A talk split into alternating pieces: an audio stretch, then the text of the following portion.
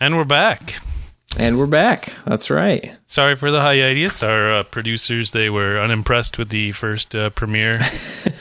Uh, that's that's we right. Did, we did the rookie thing where we talked uh, politics and religion, and they didn't like that, so they had to take Yep. some time and set us straight. You know, they didn't like Yep. Paul's angry rant about uh, the Robotican Party, especially his comments about uh, Obaminus Prime.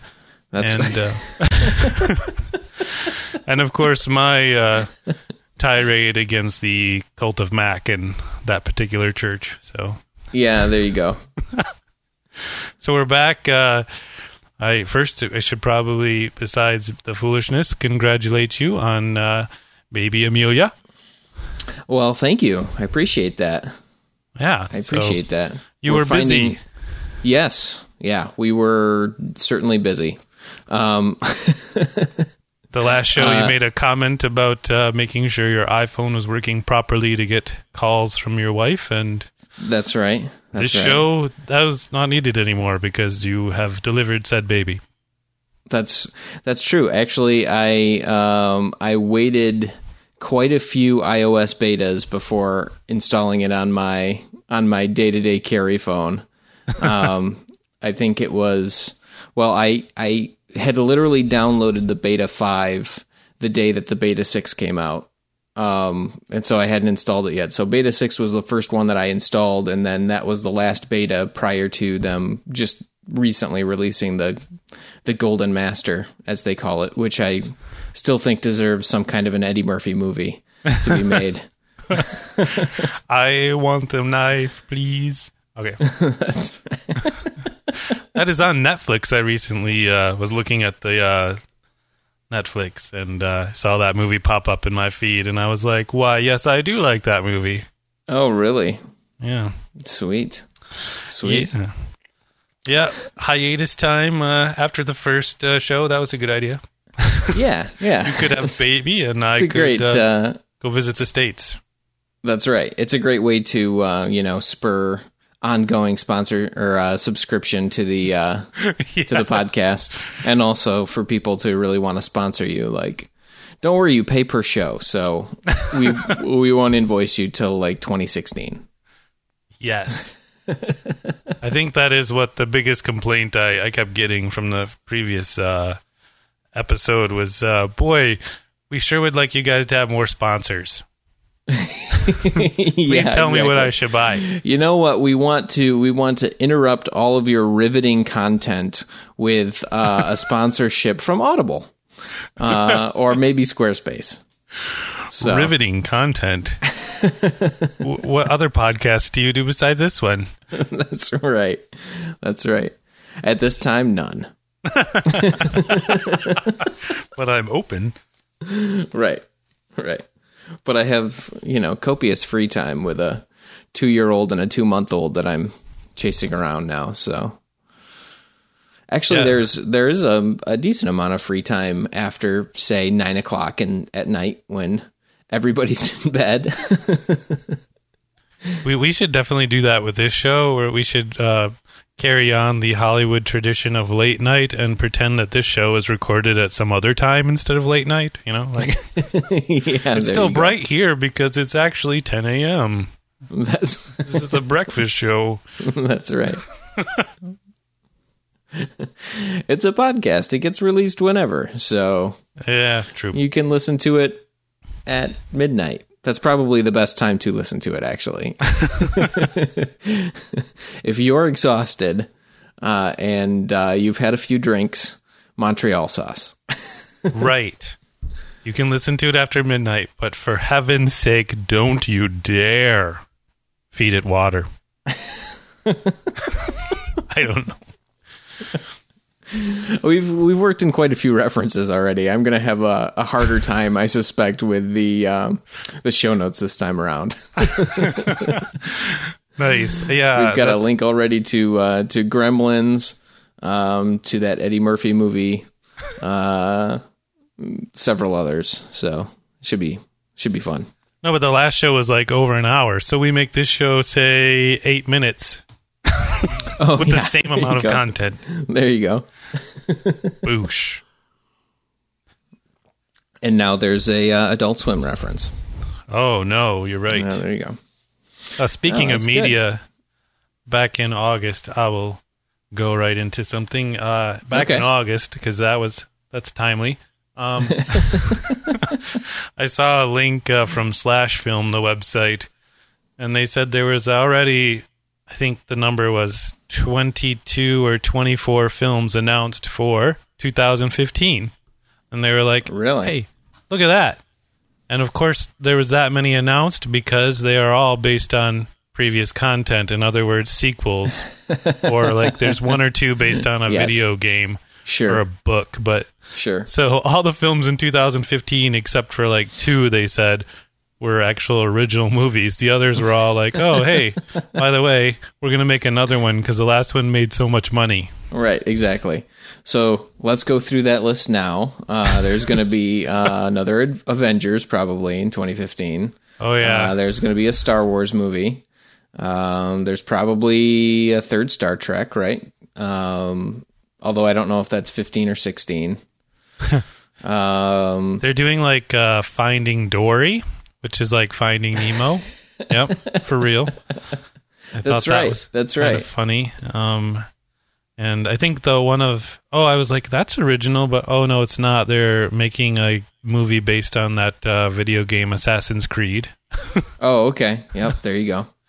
Yeah, there was a it was an interesting list, and I just thought, you know, Hollywood is still in like um, let's play it safe mode because of uh, the market crash and everything, and it's uh it's too bad, I think. But at the same time, um, I feel like we're at an interesting time because you'll know, despite the issues with uh, you know iTunes paying artists like royalties that are like decimals of pennies and whatnot. um, we still do Yeah. have like I feel like a lot more exposure to music these days because of the internet, and I think that tr- the same is true for film. You know, I mean, you might not get Yeah. that like super awesome movie release uh, in the theater, but there's definitely some great short stuff out there and some full length stuff if you look for it. yeah. So, and Netflix has been, you know, not plugging them again, but you can watch some crazy stuff out on Netflix. Yeah, you can. Yeah.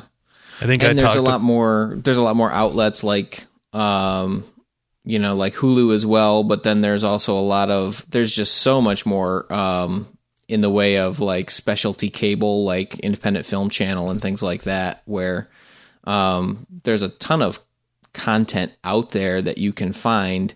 I think um the problem that we're still having is the discovery phase of it. Like unless I already know what I'm looking for, how where do I go to get it?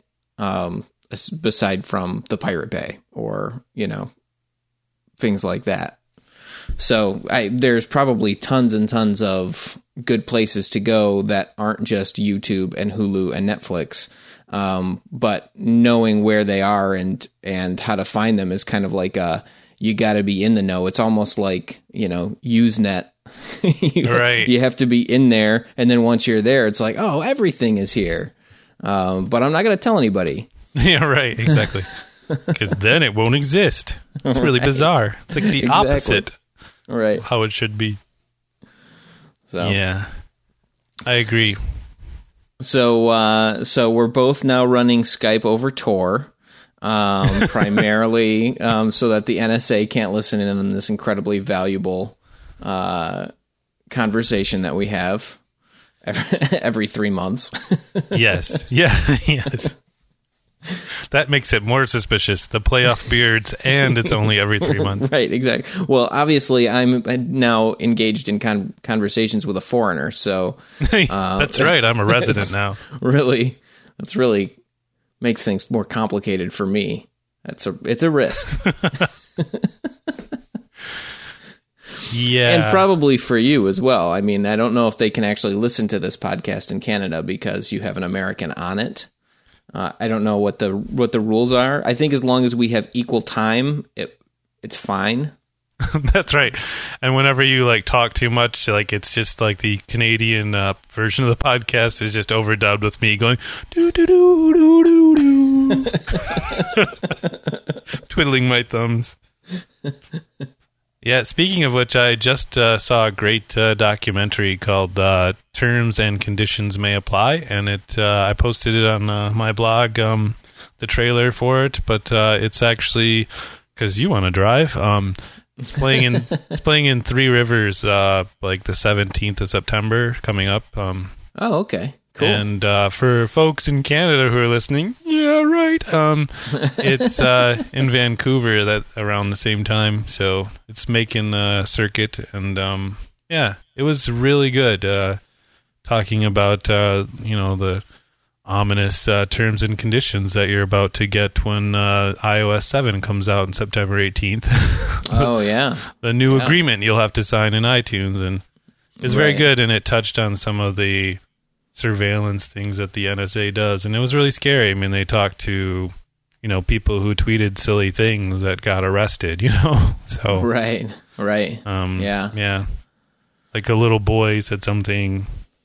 It was in the news. I mean, a lot. You know, it's a documentary, so it's not Sure. incredibly timely, but some little boy who said something like when um, when Osama was found or whatever, they said, you know, you better watch out. This little boy said, "Oh, I hope Obama better watch out because Osama's been found."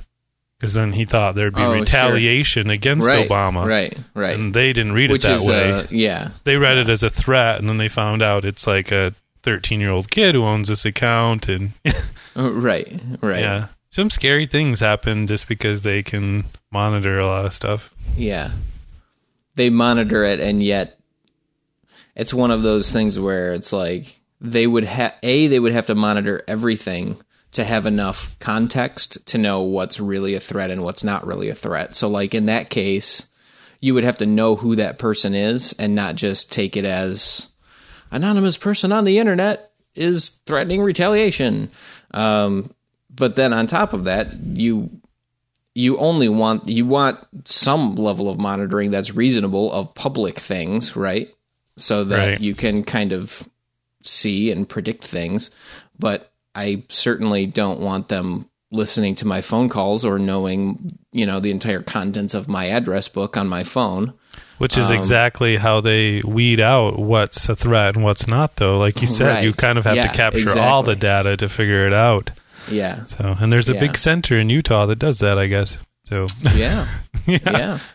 I mean, there's yeah, it's already so many things came to light about you know the kinds of access that these that these people have into AT and T's data centers and Verizon data centers and all of that. Like they can pretty much patch in whatever they want wherever they want if they have any. I mean, the things that have really come to light is is that they don't even need reasonable cause to do it. They just can do it of their own accord. So Right, they don't need a warrant. They can just they've at this point bullied AT&T and Verizon and these providers to the point where they're like, "We'll just give you the records." yeah, right. Oh, telephone call. Oh, there we go. Good sound effects. wow, it stopped. That was quick. Yeah, and then there'll be like uh, you know, we'll we'll overdub some like hello, something like some kind of Actually, I was just thinking appearance there was only one ring. It's probably the NSA going, "Shut up." we know who you are. We click. know, we know who you are. We Yeah. know where you moved to. It's interesting because I watched that movie, Terms and Conditions May Apply, and then I stumbled onto this uh, blog post that someone had posted um, about the uh, Corporate Fraud and Abuse Act, the Mhm. uh, CFA. A? Yeah. and uh, that was made in. Um, did I say corporate? I meant computer. Okay, yeah, yeah. That was made in 1986. And the interesting thing about that act is that it was made in 1986 when you were using your 300 baud modem to dial into a bulletin board service, which was just a server. And Sure. you had to have a username and a password. You had to have exclusive access. Someone had to give you access to dial into that computer. Makes perfect sense Right. because the internet Right. didn't exist. Right. That law is still in effect. So I posted this video that was connected to that blog, which is if you watch this video, you're breaking the law. Because I have not given you exclusive access to watch this video. I haven't given you exclusive access to go to a particular page on sickdays.com. Right. I haven't exclusively given you a username and password, which is what the law says. So you're breaking the law, and this is how. Um, so now you have the NSA who doesn't care about the law, and then the laws don't really protect you because this is how they get some people um, that they Right. don't like. Right. They just use this Yeah. law, say you don't have access. Like uh, it was what, like two years ago when. Uh, that whole Apple, which was really AT and T, like iPad gaff, where a bunch of usernames were brought to light by a hacker because all he did was like change a digit in like his AT and T user ID page, and then he was in a new users page. yeah. Um, it was like a big story, like in 2012, I think, and uh, that's how they went. The FBI went to his home, confiscated his computers, arrested him, all under this law because he didn't have access to that page, even though he did have a username and password. Kind of interesting. Yeah, yeah, that is interesting. Yeah. Well, and it's uh, it reminds me of um, you know I have a couple of friends who are uh, police officers, and uh, just in talking to them, you you kind of get the impression that if they really feel like you have done something wrong and they know the laws, the laws are tools in their tool belt, and um, they probably have one that fits the behavior that you're exhibiting at any given time, unless you are squeaky squeaky clean. Like if you if a if a police officer has pulled you over um, the only thing that you have is your demeanor to protect you from a ticket or an arrest. Um, and that's where you get into things like, um, you know, the problems that we have, the problems that we have, I think, significantly in the United States with, um, you know, race and law enforcement and things like that. Because, you know, once you've got something that that that police officer may it may even be something that's totally in the back of their mind but if they think that you've done something wrong and then he walks up and he's already got some kind of a prejudiced opinion of you based on the color of your skin the way that you turned your head whatever it is um, they're the laws aren't protecting you at that point. They're helping that police officer do the thing that he feels like he has to do or he's supposed to do.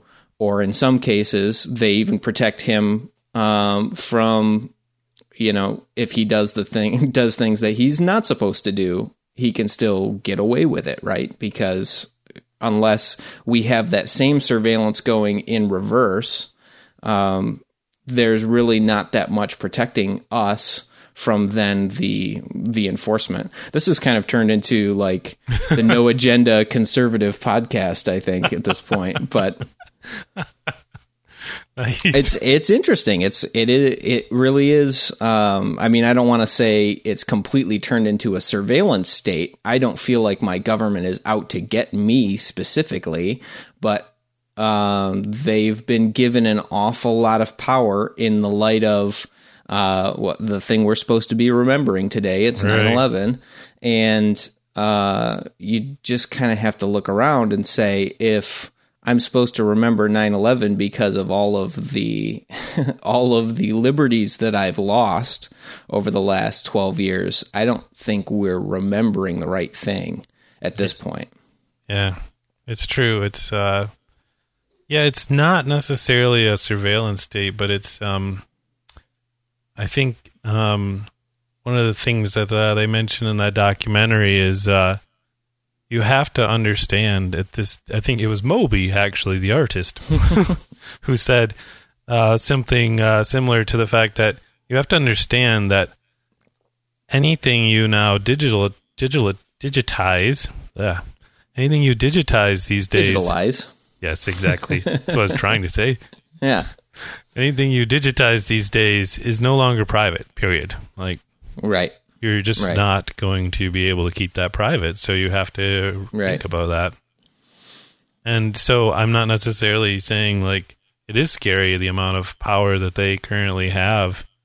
But um, I don't know. I think uh, some of it falls like in the user's hands as well. like I can't believe like why anyone would want to get on Foursquare and say, "Hey, by the way, I went to visit Chris in Canada," which is Yeah, another way to say, "Hey, my house is empty right now." you know, right. right, exactly. Yeah. Um, okay. So, yeah. You're right. We've uh, definitely got into some heady stuff here. It's time to uh, move away from that, perhaps. I, I thought of a great game that we could play, actually, Okay. when, when I went back Oh. to the States. Yeah. I Perfect. We, we could play because uh, I, um, you and I, um, I think are in similar situations. We can play How Dutch is Your Mom? Yeah. I thought to be completely offensive, uh, I could play off of a stereotype that Dutch people are cheap because our four listeners are very, you know, they're very mature. They understand that people are individuals and not to be judged by silly stereotypes. But I'm going to perpetuate it and keep going. Okay, So- I'm fine with that. I'm fine with that. and and you know, you know, if For the record, I am uh, I am uh, identify myself as a Dutch American, so um, I don't find this offensive at all, and Oh, I think good. that makes it okay.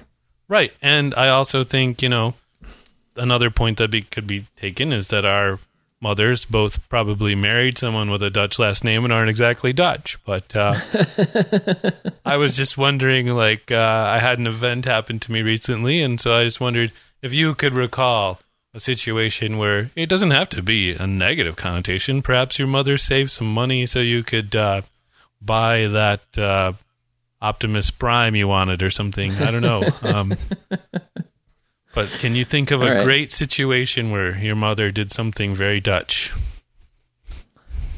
A situation where my mother did something very Dutch. A situation where your mother was very cheap. right, right. This is is what that translates to. Um, I'm trying to think. I remember. Um, I remember we did have a stint for a while where uh, we routinely got all of our groceries at Aldi, which is the like super bargain. Not, yeah. You know, it's it's uh, Like you, you can't even get bags there. You got to bring your own, or you pay for the bags. Yeah, you either pay for the bags or you bring your own. And when you check out, they don't help you bag anything. It's just like they just kind of like shuffle you along. Like, I hope you're catching this stuff because I'm literally going to throw it on the floor if you don't start catching it. So, Right. yeah. Yes. I put Um, you on the spot. Uh, it was unfair advantage because I already had my story. Okay. I should right. have. I should have sent you a warning email, No, that's okay. which would have been really awesome. Be like, hey, Paul, just for the show, you need to know something. How Dutch was your mom? How Dutch Um, was your mom?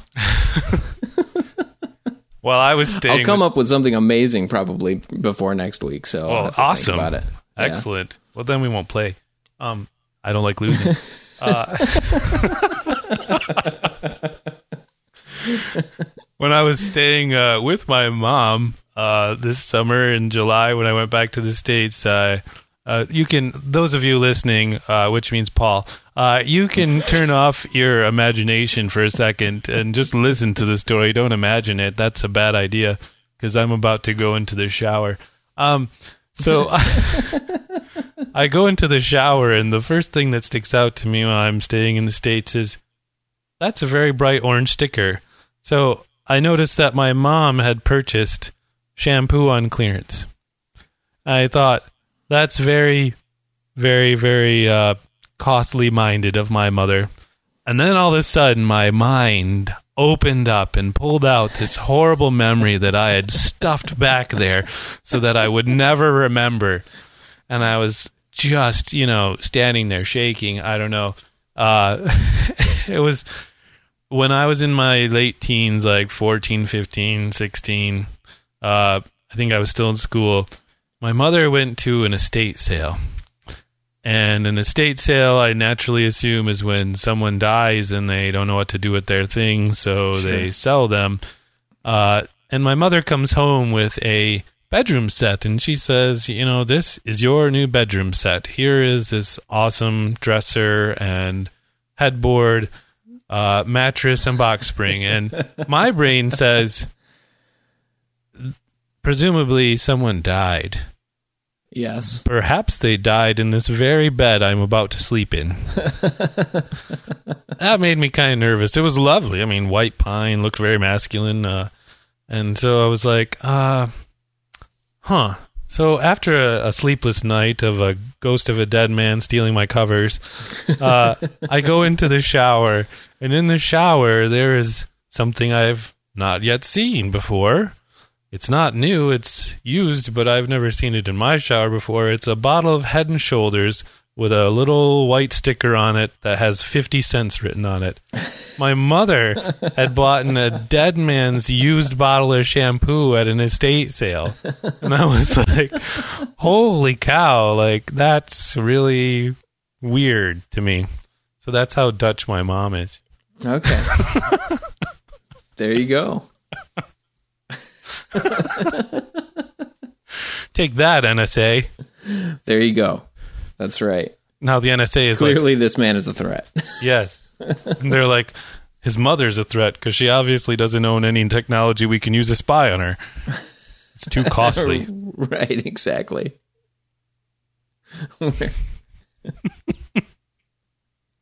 we we don't have a way to to tap that phone. It still uses sparks when she dials it, so it just doesn't. nice. There you go. Very good. I was trying to listen to last week's show to see if we forgot something, and uh, we hadn't. Because we spoke for an hour. That's right. We even got to the point where I mentioned uh, how I would like to try the Ubuntu mobile OS.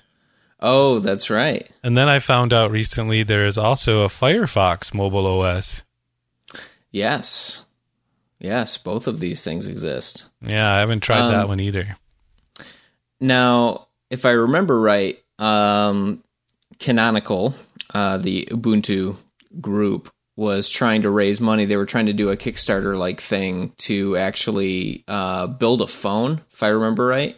I think oh, wow. it was build actual hardware phone to run the Ubuntu OS on. So you have like, you know, the Ubuntu experience or whatever phone. Well, I, I, think you're right because um, I do recall when I was looking at the the page, their idea was uh, futuristic, like Star Trek, to the point where you're gonna take your phone as now your computer. So you're gonna buy the hardware from us, stick it into a dock, and now it connects to a monitor, and you're just using the same machine you've had all day. Sure, sure. So yeah, you're probably right about that that which I you know I think that's an, a pretty interesting concept. I don't think today's phones have really that level of horsepower yet, unless you want to have a very like Pentium two level experience of of computing again. Um, but uh, but I don't think it will be long. I mean, if you look at if you look at the processing power in an iPad, for example, and the number of pixels that a Retina iPad has to push, I mean, it's it's creating more pixels to do that to run that display than your HD TV is. So it's it's a pretty powerful machine in its own right. But I don't know that if you were trying to do a full, you know, multitasking Linux operating desktop operating system on it, that it that it would really stand up to that kind of a beating. Yeah, I agree with you. I think what's interesting about the concept to carry us back to what we were trying to get away from uh, is uh, if you did have one singular device, it's a little more. Um, I would say not much better, I guess, but it would probably be a little more helpful when it came to your pi- privacy because mm-hmm. uh, you're not doing a lot of cloud services to change that sure. information between gadgets. But uh, sure, yeah, yeah, that's interesting. Yeah, I think there's um, there there's kind of a tick-tock in the computer industry in that sense. Like uh, it all started with the you know really really giant servers and really dumb terminals. Like you're teletyping into this computer that might even be you know tens hundreds of miles away, and it's like teletyping you the results of your program that you wrote. And then eventually you get the PC, which is a lot of smarts in one thing, and at least at first didn't even really have a lot of networking. So it was doing all the computation obviously locally and then the internet takes off and now you have a lot of cloud services and cloud apps and you can store things there and you can do you can run programs that effectively you know yes there's smarts that are being downloaded into your computer into the browser like when you're using google apps there's a lot of code that's running on your computer specifically but there's also a lot that's happening on the server side to make that whole thing possible. Um, and then I think the question right now is is it going to become even more and more cloud focused where so much more of that computing ends up being ends up happening on other servers um, and you can get away with something that's a low power mobile device? Or do the mobile devices just get you know does moore's law kick in for those mobile devices too and you end up with um, not needing true desktop computers because your phone can just do it already. I mean, you can edit video on your phone, right? You can edit audio and and do a lot of photoshoppy type things on your phone already. So, I think it's probably not an either or. It's probably a both and kind of thing that's going to happen. But um, it's interesting to see the the concept of like, am I just going to keep storing everything? at home? Am I going to get like a transporter so that I can have access to it from the cloud, but it still stays at home on my hard drive that I physically own? Or are we all just going to start using giant clusters of hard drives that live somewhere in Amazon, in Amazon's data center to store everything? good, good, quick uh, fix there, you know. Yeah. I just had the image of, uh, you know, hard drives swinging on vines in the Amazon. yeah, there you go. I'm headed to Michigan. I have his report. yes, uh, because hard drives are very articulate in the Amazon. Um, yes, they are. That's right. Yes, I was uh, thinking it was more of a Planet of the Apes thing, like it was a, a monkey ooh. was holding the hard drive and swinging, but communicating in English with other monkeys. prior to deciding to bury the Statue of Liberty and take over the planet. That's true. I mean, the Klingons do often communicate in English uh, with each other just to practice the language. yes, that's true. We, just we watched, are Klingons. We just watched uh, Star Trek Three, and I was trying to figure that out. that that one is. Um, I for some reason I think. Uh, well, I think my daughter Evelyn got into my um, Star Trek Blu-rays, and Star Trek Three is the only one that I can't find. So I've managed to. I think I mentioned last time I was ripping right. all of my Blu-rays into my computer. That's the only one I haven't ripped because I still haven't found the where the actual disc is. which is which is starting to uh, aggravate me because I want to watch I want to watch it not because it's a particularly great movie um, but I love how Christopher Lloyd plays. Right. Basically, the whole thing. it's just uh, he does a good job of being a Klingon, but being the only Christopher Lloyd Klingon that you can possibly imagine. like, there's just no way. There's no way you're gonna watch it and not think, "Yep, that's the doc." you know. That's good. Now I, I need to find that Blu-ray as well. Then I can do a mashup of uh, Doc Brown and his character in Star Trek Three. that would be awesome. Marty, give me the Genesis Project. right, right. Exactly. I want its secrets. Marty, get out of there! What 0.21 gigawatts? That's right. It's the flux capacitor. That's the secret to the Genesis torpedo. That's right. That's how you oh, terraform. This mashup has to happen now. Yay! I'm glad I'm still unemployed. Just got to take the bottles back to buy that Star Trek three, and we're all set. there you go. There you go. If I find my Blu-ray, I'll send it your way. I don't I don't know if it's region coded so that you can play it, but I believe we're in the same region. Oh, that works. That works. North America is all considered. I think so. I'm One- not entirely certain, but I think so. I think you're right. I think you're right. Yeah. Yes. It's good to be right.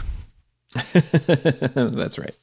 Yes, it's part of a grueling um because I'm a child of the 80s and it's an 80s film whether anybody wants to believe it or not. Uh this has all been a grueling um sort of uh journey just so we could get to Star Trek 4 because that's my one of my favorites because it is like an 80s film. It's such a comedy. Yeah, it is. It really is. So, and I wanted my wife to watch that, but she's real big on. I got to see the first one. I want to know because she fears that there might Oh, be some man. continuing storyline, which in four there really Sure. is. So, There, there is. Yeah. but we You watched, could. Did you watch the motion picture? we watched that, and she Oh was like, gosh. uh, and then I was watching it, going, I didn't remember anything, and I was, Yeah. I mean, I remembered V'ger a little bit and some Sure. stuff going on, but man, I mean, it's one of those things when you watch a movie from a different decade. Uh, even the trailers, as I noted recently um, on my blog, like they're all it's a different pacing, and the motion picture is like somebody basically. I mean, I love Star Trek. I'm not. I'm just a bad person. Let's just call it that. Uh, I just talk bad about everything. Um, I should be a critic. Uh, so, but the uh, motion picture, Star Trek: The Motion Picture, it's like somebody watched 2010 and said, "You know what was great and why everyone loves that." Is it 2001? 2010? 2001. 2001: A Space Odyssey. Wow, I'm Yes. awful. Yes. They watched that film and they said, "You know why everyone loves this film? It's because the first 30 minutes, absolutely nothing happens except space stuff. No dialogue, Right. nothing." right. let's exactly. let's do that with Star Trek: The Motion Picture. And so I think like had I been some sort of illegal drug user like or shrooms or something that would probably been the best movie ever because there's so many long sequences of hey let's go into warp drive okay let's do this beautiful star painting and Yeah, yeah. and I mean, honestly, watching it, I was like, these visuals still stand up today. Like they did a great job with the visuals. In fact, Star Trek Three, which we just watched, uh, Christopher Lloyd blows away one of his compatriots, and it was pretty bad Yes. compared to the first movie, which was made in the seventies. It was so. I mean, they looked good. There was just way too many of them. It's Right. like turn on the front viewer Spock, and he turns it on, and then we watch it for four minutes, and I'm like, what's happening? You know? I don't see V'ger. Does anyone else? We don't need to look at this anymore. Yeah. So, do you know the do you know the history behind the motion picture? I, as a Star Trek no nerd, know way too much history behind it. Excellent. Yeah. I'm not Uh, sure. It was the script for it was originally intended to be a pilot episode for a new series of Star Trek. And um, they were going to call, I think at one time they were going to call it Star Trek Phase 2, or they were just going to call it Star Trek 2 or something along those lines. And so this, uh, this script had kind of come into, uh, come into being. And then they looked at it and they looked at, um, well, I think r- really what happened was Star Wars came out and it was huge. Um, and they were like, okay, Star Trek is capable of with its with the cast that we have and and with the fandom that we have Star Trek is capable of being a huge like motion picture event so let's take this um you know TV quality and frankly TV length script uh and find a way to turn it into a motion picture um and they sense. and they just didn't you know they didn't have enough uh now i think you could probably take the motion picture and with all of the stuff that they added regarding dialogue and all of that stuff you probably could take what they did cut it to like an 80 or maybe 90 minute movie and you'd probably have something that was paced right. Whether the material would work i i still not really sure because it's it's still trying to be like really you know there's a lot of really open frames and there's a lot of really um you know things where you're you're trying to they're giving you a really huge look. Like you said like they're they're trying to emulate the look and feel of 2001 but they're trying to compete oddly with the pacing i think of star of star wars. Right. um and you can't do both because they're such different movies. Even though they're in the same like genre of science fiction they're just wildly different. And so i think it it didn't find its feet because of you know a, a comedy of errors of all of those things. Like you can't you just can't do all of those things. A if you're going to do a movie write an actual movie script and don't just take something that was originally intended to be on tv and b if you're to pick if you're to compete with star wars compete with star wars for what it is uh, or take what star wars is and turn it on its head in some way um, but don't try to make uh, 2001 into Star Wars because that's never that's just not going to work. Right. oh yeah, and because I'm still vying for a job at Netflix from Canada somehow, um, I'll, I'll I'll say also I recently watched um, the Captain's Close Up on Netflix. I believe they may have produced it. I what it what it really reeks of is that there is a documentary called The Captains where Shatner goes and talks to all the various captains. And this seems like maybe I, I didn't actually watch that one to be honest, but this seems like maybe extra footage, or he decided to do it again to uh, to be on the shirt tails of that last uh, great documentary they did. But regardless, I, I honestly like. I wish, and I know he did for a time have a show on some network, but he's really good at interviewing people because he's really sincere. You know, he- Okay. I, I really Yeah. like it when Shatner sits down with someone because he he talks and he listens, and you don't find Sure. that with a lot of sort of people. Yeah. Yeah. And so, I have not seen that one, but I did see The Captains. Um, and I would recommend watching it. Uh, and the reason I would recommend watching it, the the one that you just mentioned sounds like it actually might be more interesting. But the reason I would recommend watching The Captains is because he sits down at one point with uh, Avery Brooks, who plays Sisko. yeah, he's nuts. Space Nine. Yes.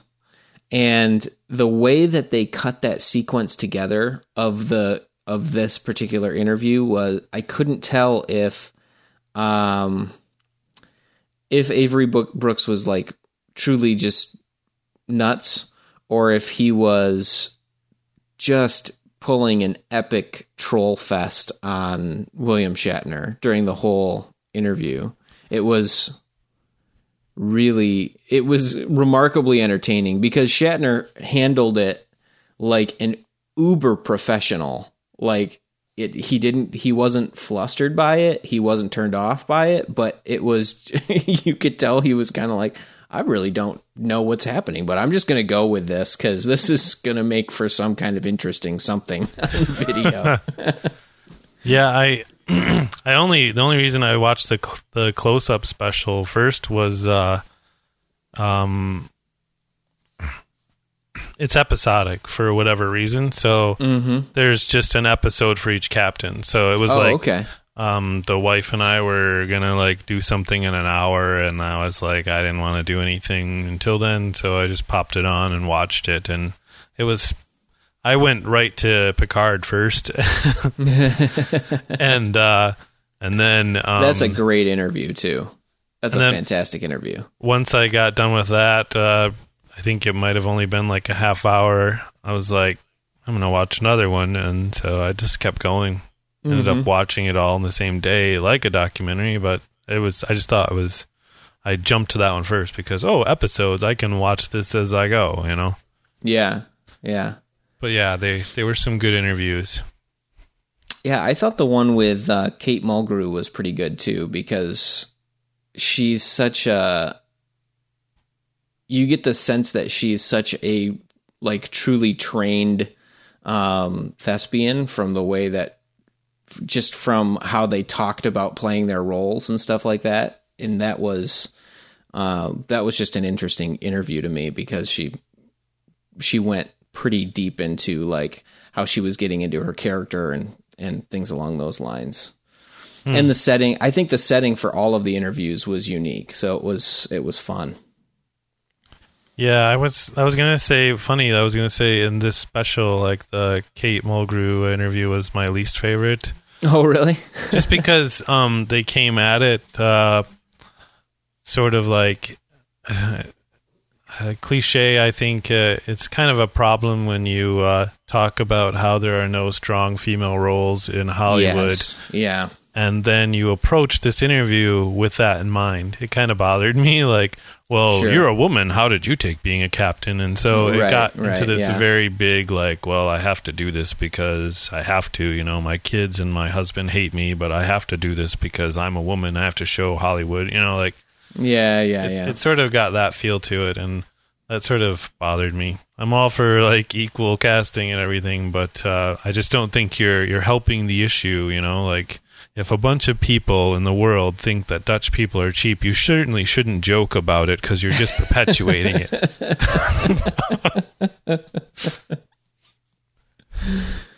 oh boy. Yeah, I think I think my Dutch cheap story would have to do with um, using Listerine in place in in instead of other um, hygiene products, uh, and then finding out that that's actually a very bad decision. You should probably just buy the other the other hygiene products. But um, I think I'll save I'll save the rest of that. That's a good teaser. or maybe I should never speak of that again. I know because now the audience is like, so was he using it as a shampoo?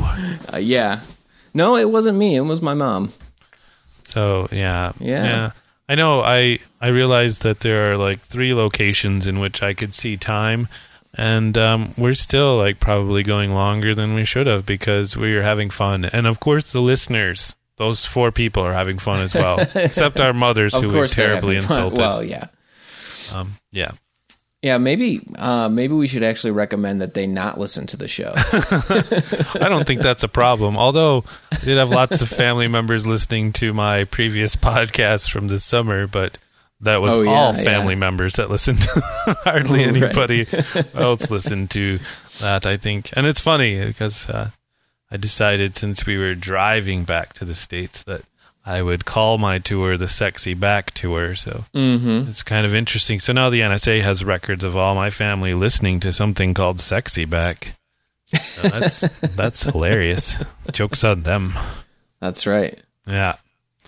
The only other thing I could uh, really say is uh, I felt bad that. Uh, well, I felt bad. I felt bad for the four listeners who, when we signed off last time, that I gave my tent address, and nobody knows what tent is. I forgot to explain that. Yeah, I still haven't actually signed up for it. Good for you. I know what it is. I just haven't haven't gotten there. I was like app.net, tent is uh, app.net, Yeah. and then I didn't move. I find there's there. definitely more Apple people on app.net. that is probably true. Um, although I, I do know, seem to have found a couple more Apple people on Tent. Uh, Tent is, ha, that's funny. It's no longer Yeah. called Tent is. Um, oh, really? Tent.io is their official oh, webpage. Oh, okay. And um, Tent is a. Um, oh, okay, I can do this. They're going to beat me up if I do it wrong. Uh, tent Tent is uh, Because can- they're also listening. they Yeah. the NSA. I did have one person on uh, Tent comment about our show, and they were like, "Are you guys gonna have guests?" They were like super excited, and I was like, Oh, cool. "Wow, yes. Do you want to be a guest? Show up tomorrow. Um, make sure you bring lots of money." We'll give you a call in three months because that's when we're going to tape the next episode. So. So you think of uh, Facebook and Twitter, and you have all these social networks. Why do you need to go to Tent? And that's your prerogative. But uh, if I want to have a conversation with Paul on Facebook, we both have to be members. Same with Mhm. Twitter. Um, but when you think about email, so you think like I'm going to send uh, an email to Paul at his office. I can send email from my email address at sickdays.com to Paul's address at his office, and he still gets it. We don't have to be on the same. He doesn't have to have an address at sickdays.com. I don't have to have an address at his office. Yeah. And that's because there's, uh, yeah, I'm explaining this. The guy who knows nothing. This is hilarious. Uh, that's because there's a protocol that's working in the email programs, the SMTP, Simple Mail Transfer Protocol. Did I get that right? I I think you're right. So uh, this protocol is what uh, helps Off, offhand, I actually don't know, but Yeah. yes, that sounds sounds sounds appropriate. So that's how people can send uh, Gmail to a Hotmail and send uh, I don't know other email Yeah. accounts. I'm really bad. Yahoo Yeah. Mail to yeah.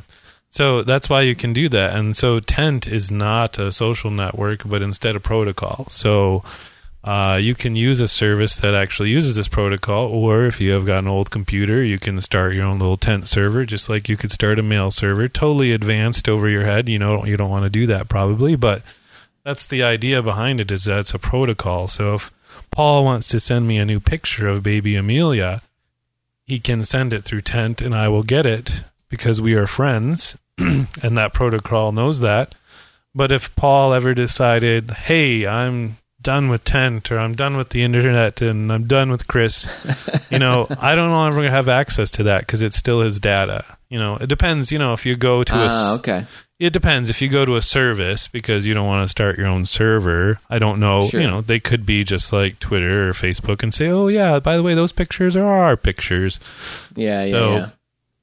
So there is that danger, but that's the interesting thing I think about Tent is that it's more of a protocol, and they're uh, they just they're an alpha, and they just went from like point two to point three, and that pretty much broke every app that there is. Oh, okay, sweet. Yeah, so people are still scrambling to uh, get that under control, but um, there's some interesting. There was like a project that was totally based on Tent, that was like a blogging platform that you could install on your server, and Oh, okay. that's interesting. Uh, so then I could subscribe to it like an RSS feed and get Sure. your blog. Um, I think there's a new one called Diary, but anyway, so that's what Tent uh, is, and that's what I've been uh, kind of playing around with. Right now, it's full of developers, so I say, "Oh, you should watch this funny video," and they're like, "Does anyone else know why this happens when I do this?" And I'm like, "I don't know. I'm an idiot." Uh, so yeah, and so they what they've done uh, to the creators of uh, Tent because it's open source. What they've done to sort of uh, separate identities is they've Tent.io is where you would get uh, the server set up and everything if you're interested, but uh, Cupcake.is is their service provider. So if you wanted to join Tent and check it out, you go to cupcake.io or cupcake.is would probably work and you can sign up for free, but I did this so long ago. Um, I, ha- I did it before they re- changed their name. So anyway, so yeah, it's interesting. They to sort of get that service going. They're now charging like five dollars. I don't know if it's a month or what it is. I should look, but they say like every month you'll get a gig of data. Oh, So okay. they're saying if you start now, you know, by the end of the year, you'll have 12 gigs of uh, storage on our server as well. Kind of like app.net, just is like, hey, we do storage too. How about that? Yeah, yeah. So they're doing the same, but I think I think it might be different because I think you'll have access to this data to use within the tent architecture. So Hmm. it's kind of interesting. I mean, they're just getting stuff straight with like markup language and things like that, but Sure. Yeah. it's interesting that like you'll be able to post pictures. I think that's another thing that they're pay the five dollars a month and you can share pictures, but if you don't, you can't do that or something. I don't know. I yeah. can share a link, but I can't share like the actual picture. So Huh. Interesting. this is what I, I um I I was looking into tent um back well it's over a year ago now but when there was the significant backlash to um, you know Twitter starting to lock down their API and sort of kicking out new clients and starting the whole token thing, and then Right. everybody was like, "Wow!" And then you've got app.net starts and Tent um, sort of. I don't know that they either of them really started at that time. I think app.net existed prior to that, but it was kind of trying to pitch in a different direction. Um, they were trying to pitch the developer, hey, use our platform. It's a cloud service kind of a thing. And then when uh, people started going haywire over Twitter, he, he was Yeah. like, hey, we're going to launch this thing that's like Twitter that runs on our platform and you can try it out for 50 bucks.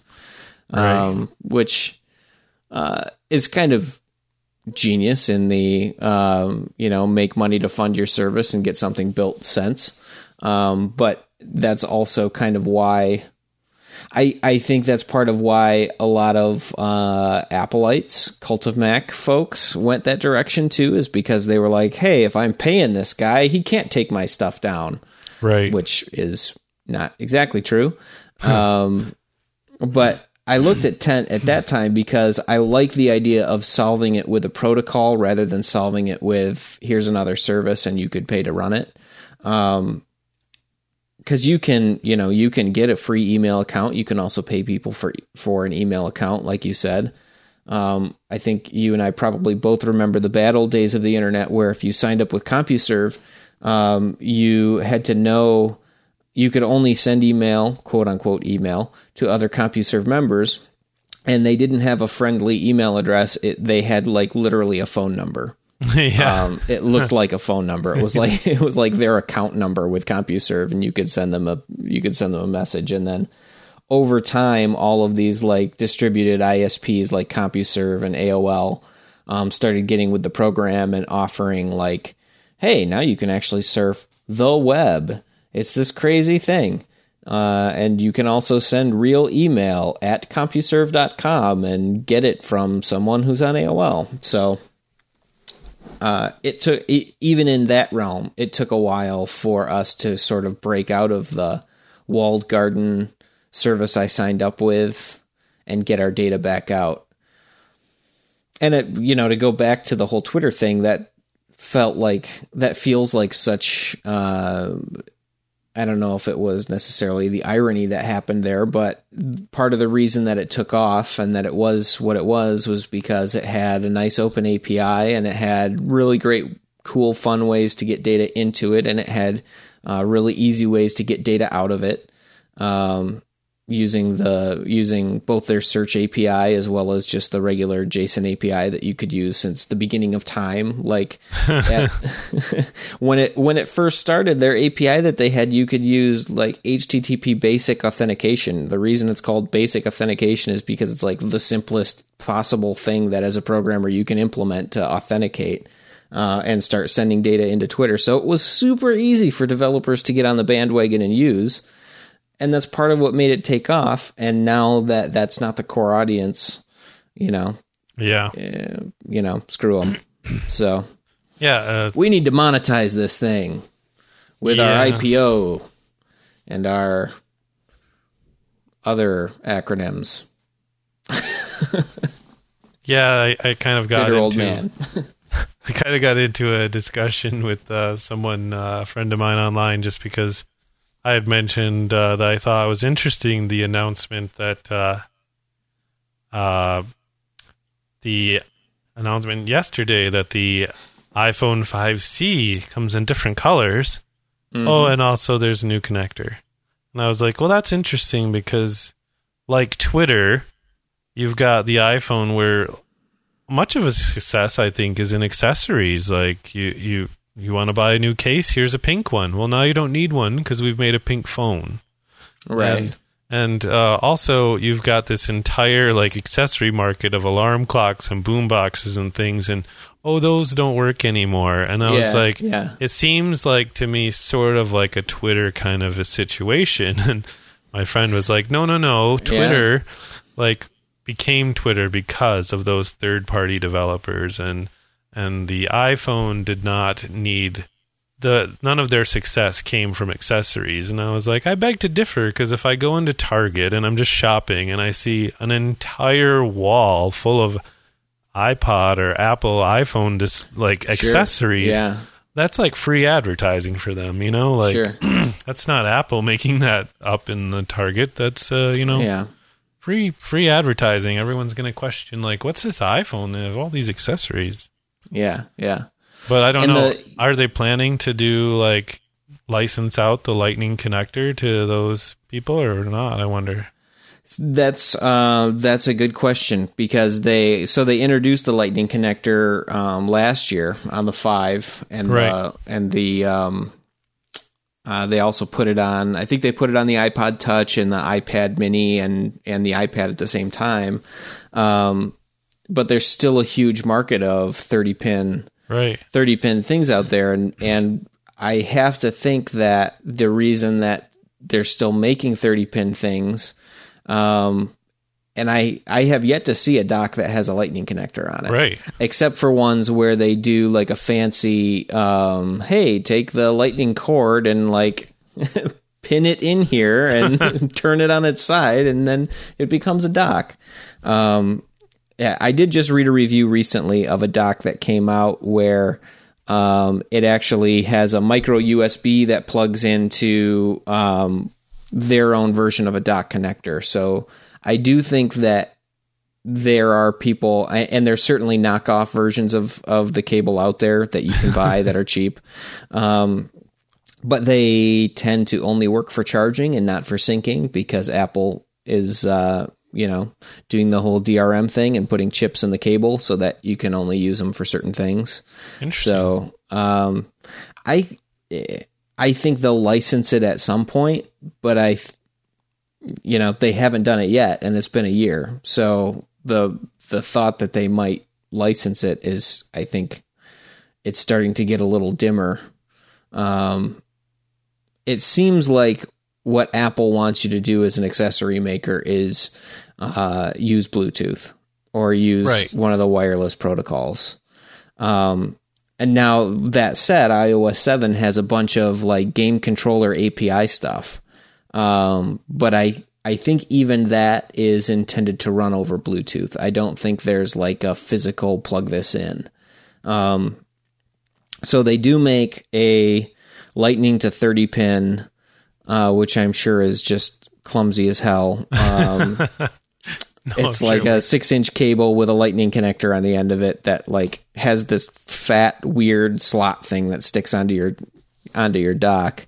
I I have some thir- uh, 30 pin docks around here and I'll just never use them again before I buy that stupid cable. So um, the other thing um, James at work he uh, he actually bought a handful of um, made in China Bluetooth uh, Bluetooth receivers, Bluetooth audio receivers that have 30 pin dock connectors in them. So you can take an existing like on the shelf Bose I made for iPod dock and like just strap this little weird like square that doesn't look like anything onto it and it takes over the dock connector and turns it into a Bluetooth receiver. Ooh, very cool. Yeah, so that's kind of a fun way to take advantage of it. You still lose the charging, like you still have to find some place to plug your phone in and charge it if you want to, but Right. um, but you still you get all the advantages of like the audio streaming, and if you have it,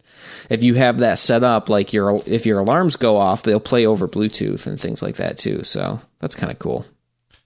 That's interesting to me. It's like uh, I was thinking that was sort of the idea is that uh, what I what I was thinking though is that you know those docks are amazing because you can plug it in and it works. So like your mom can take an iPhone, plug it in, she's at, she's going. Right. And- right. I don't have a ton of experience with Bluetooth, but the times that I have used it, it's not that easy to me. I mean, I know it's a wireless Yeah, connection. sure. What are you complaining about, Chris? But like I just said, you plug it in and it works. With Bluetooth, there's the pairing procedure. There's, you know, Yeah. there's a yeah. lot that can go wrong there. And Yep. certainly we want to be in the future and have wireless devices, but I just don't know about user friendliness sometimes. And you, especially Yep. when you've got all these third party things, you know, like Yeah, yeah, I mean, even my Apple Bluetooth like uh, keyboard, you uh, you know, to pair them, you just have to type, and I don't have a display of what it's saying yet because they're not paired yet, right? like yeah. these are both Apple products working together, and Yeah, it wasn't exactly. terribly hard, but the first time I bought one of these keyboards, it was not working properly. So it said type this number, and I did, and it kept not working. And then I realized that that key was broken on the keyboard. Oh, yeah. So I could never type in the pairing thing. I was like, that's hilarious. So, um, and also, I don't. I mean, again, I I'm sure there's way totally different uh, architecture in our phones, but uh, I'm sure that because Apple seems to have the battery thing figured out. But man, Bluetooth does suck some battery too. Yeah, you know, I um on my I've got Bluetooth on my 5 and I have um Bluetooth now in in both of my cars. So the uh, the family car actually is a pretty new um Equinox and it has Bluetooth like built into the built Right. into the thing. So it has hands free and all of that like built into the car itself. My um my Aveo is older. I don't even know if they make an Aveo that has hands-free Bluetooth in it because it's just not that generation, that kind of a car, uh, or that luxury of a car. But it, um, I have a a Bluetooth adapter that then plugs into the aux in, um, and that does hands-free as well. So I pretty much leave my Bluetooth receiver on on my phone all the time, and it pairs and unpairs um, generally without a hitch. Although I will say um, the the it's it's particular to the device, but the Bluetooth adapter that I have in the Aveo, I actually have to like tap it for it to pair. Even though it turns Right. on, it doesn't like automatically go into pairing mode for some reason. Whereas the Equinox, I just once I turn the Equinox on, it's pairing with my phone and I can make a call or whatever. Um, in terms of battery life, I never I never turn it off, um, and I get about a day of battery out of my iPhone Gotcha. five. Um, it was a little worse when I was running Beta six, but I would say now that I'm running the Gold Master, it's it's probably back to about the same amount of battery life that I had before, um, which is interesting because they talked a lot at WWDC about how they did a bunch of things like in the background to make sure that when it's talking to the network, it's it's like we're gonna we're gonna time all of the network transactions so that when we're talking to the network, we have a lot to say, we can get a lot back, and then we're gonna shut the radios back off. Like you know, try to keep Right. Keep power low, which is good. And the reason that they had to keep power low is because they're doing stupid 3D transforms every time I turn the phone and my background is Yeah. moving. That's, you know, that's great. So it- it's a wash. I get great battery life. Um, but I could get better, better battery life. Like if I went into the settings and I probably turned off, I could find some s- special developer setting that's like, please stop animating when you know the apps swoop in. That's great. Uh, You know, that's that's fun when I'm at my family's house and I'm showing them how cool my phone is. That's not fun when I just need to get to. You know, I just need to make a phone call. Again, comes down to is it a good phone? And it is a good phone. I have a, I have a pretty great experience with it most days, but there are things like that that are like, okay, yep, Right. you're just showing off now. Let's move on. Oh yeah, I agree. Like uh, that just gave me an idea. It's like the iPhone should probably maybe the jailbreak people can do this, but there should just be like a slider in the menu system for God mode. Right. I would like you to show all the animations to prove how cool I am because I have an iPhone. and you switch that right. off when you're not around people and you want to do things. And you want to do things quickly, right. Right. Yeah, I like it. that would be that would that would be good. They should put that into Command Center, which is in no way a ripoff of Android's No. uh, Command Center that has had forever. No, no, not at all. Yeah, No. the uh, yeah, you're right. I mean, it's device to device, device to device, but uh, Yeah, and so I've had limited experience. Like my Apple Bluetooth keyboard, I think I've had it for like four years and maybe changed the batteries once. You know, Yeah. like yeah. and right. then my uh, PlayStation 3 has uh, Bluetooth. Uh, we just recently got uh, Bluetooth remote so that you could use an actual remote instead of the controller. hmm And at first, I thought that was a silly idea, but it definitely is nice to have actual like volume and play and pause Right. buttons. Yeah. And that thing has probably chewed through like I would say two sets of batteries at least, and I've probably only owned it since last winter. So Sure. it's really yeah. interesting to me like how certain devices are like oh i'm i'm going to use all the batteries and the other ones are like eh, i'll just use it when i'm communicating Yeah. Yeah.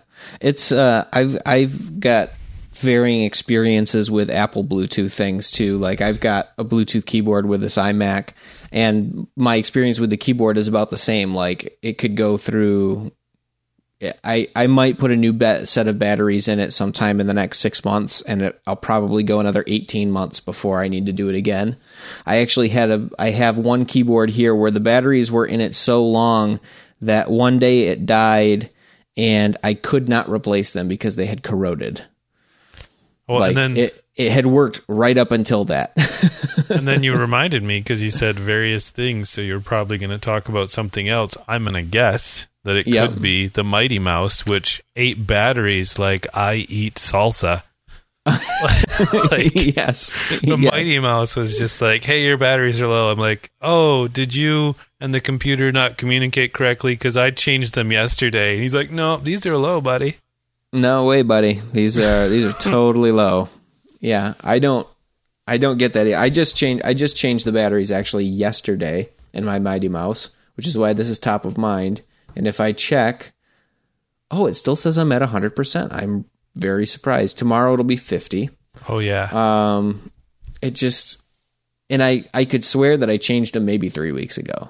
Yeah. I And I'm not using like recharge dead old rechargeables. I'm using like brand new energizers that just came out and they're not rechargeable at all. There's no reason. I don't know. Dumb. yeah, I had. uh Environmentally sound. Put that on your environmental checklist, Apple.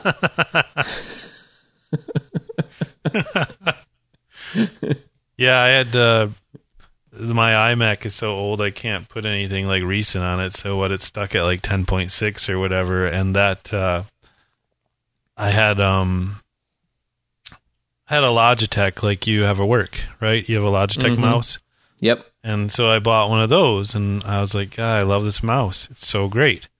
And my iMac would randomly restart. And at some point, I figured out that there was something in this USB, like wireless mouse that I got from Logitech that was like tripping it up and making it lock up. Hmm. And I, I think that I read some forums and stuff, and people were saying, yeah, Logitech needs to update their software. There is like a glitch there that uh, sends Apple into an anger thing. But I couldn't quite pinpoint it, like with the crash reporter and stuff, if my mouse Sure. was causing it or not, because my iMac is uh, one which um, is not at all a manufacturer default, Apple says, but uh, the video card will sometimes overheat, and there's probably a danger that it'll eventually die, which Sure. means it's on the main board, and you have to replace the main board if you want to replace it. So, yeah, so it's always been on like its last feet and does some weird glitchy things with the screen, and I'm like, oh, is this the day? And then it survives another day, but. Uh, Yeah. Yeah. so I don't know if it was connected to that or not. And at one point, I hooked a Mighty Mouse to it, and I, my problems went away. And I thought maybe that mouse was the issue, but I gave up because it sometimes locks up because of this uh, video card issue. So I just like I'd rather Mm. use the Logitech mouse because I don't want to keep putting batteries in the Mighty Mouse. I give up. yeah. Yeah. yeah the mighty mouse is the the thing that i mean so at, yeah at work i use a logitech and i and i have a logitech keyboard as well i have the the fancy logitech solar keyboard that i never need to put batteries in which uh, i'm hoping in some way gives me like battery karma and keeps my mighty mouse at home working well Nice. um, but turns out it doesn't work that way. But at least I never have to put batteries in that keyboard. Um, but I have the same thing with the Logitech, and I'm not sure if it's the mouse or the keyboard, but every once in a while the computer just goes into like a tizzy where it is still responsive. I can still get things to happen, but like I'll type 20 or 30 keystrokes and the computer will ha- like I'm not doing anything with that.